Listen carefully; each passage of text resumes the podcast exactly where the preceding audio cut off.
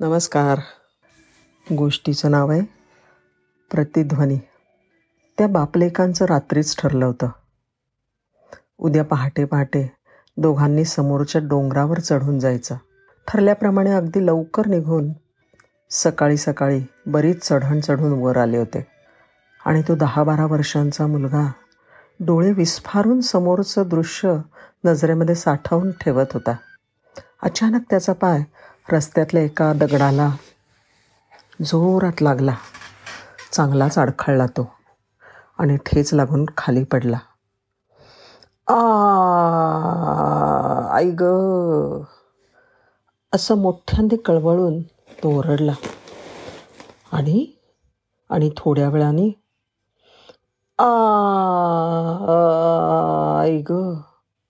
असा प्रतिनिधी आला. अचानक आपलेच शब्द ऐकून तो मुलगा आश्चर्यचकित झाला.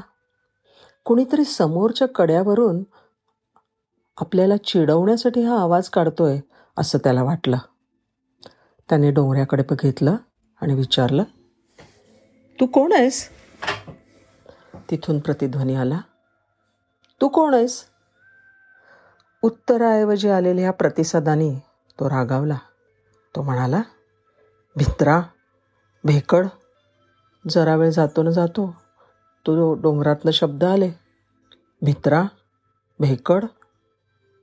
तेच त्याचेच शब्द. आता बाकी त्याला सहन होईना. मुलगा आता डोंगराशी भांडायला सुटला समोर ये समोर ये. डोंगर बोलला. समोर ये समोर ये. हा म्हणला असं काय मागून मागून बोलतोस? असं काय मागून मागून बोलतोस? आता आलेला आवाज तेवढा स्पष्ट नव्हता. पण त्याला कळलं की शब्द त्याचेच होते.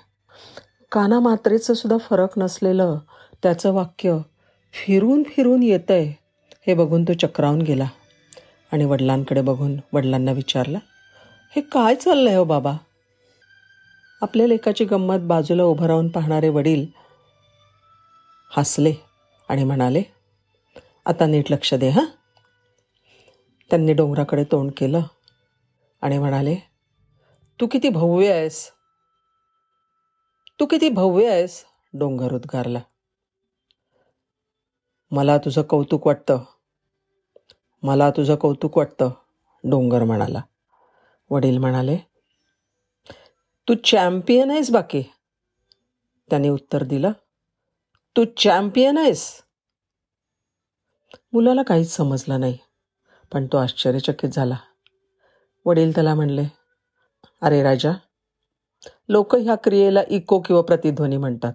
दूरच्या अडथळ्यावरून परावर्तित होऊन काही वेळाने स्पष्टपणे ऐकू येणारा ध्वनी. त्याच्यासाठी आपलं अंतर किती लागतं हो?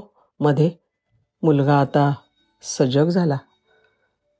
बाबा म्हणले साधारण साधारण प पंचावन्न सत्तावन्न फूट तरी असावंच लागतं. त्याच्याहून जास्त असेल तरी चालतं.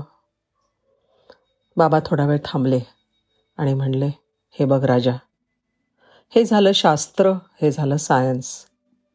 पण तुला सांगू हा असा प्रतिध्वनी येणं ना हे तर खरं जीवनाचं प्रतिबिंब आहे. नवे रे राजा जीवन हे असंच आहे. तुम्ही जे काही बोलता जे काही करता ते सगळं तुम्हाला जसंच्या तसं परत देतं बघ. जसा तू विचार करशील तसंच होतं. हे सगळं जीवन माझ्या कृतीचं फक्त प्रतिबिंब आहे. बघा तुला जर जगात जास्त प्रेम हवं असलं तर तू दुसऱ्यांवर जास्त प्रेम करायला पाहिजेस. तुला चांगले मित्र हवे असले तर तुला कुणाचं तरी चांगलं मित्र बनायला हवं. आणि बरं का हा नियम जीवनातल्या सगळ्या पैलूंवर लागू होतो. जीवनाच्या प्रतिध्वनीमुळे तुम्ही जगाला जे काही दिलंय तेच तुमच्याकडे परत येतं. अगदी जसंच्या तसं. धन्यवाद.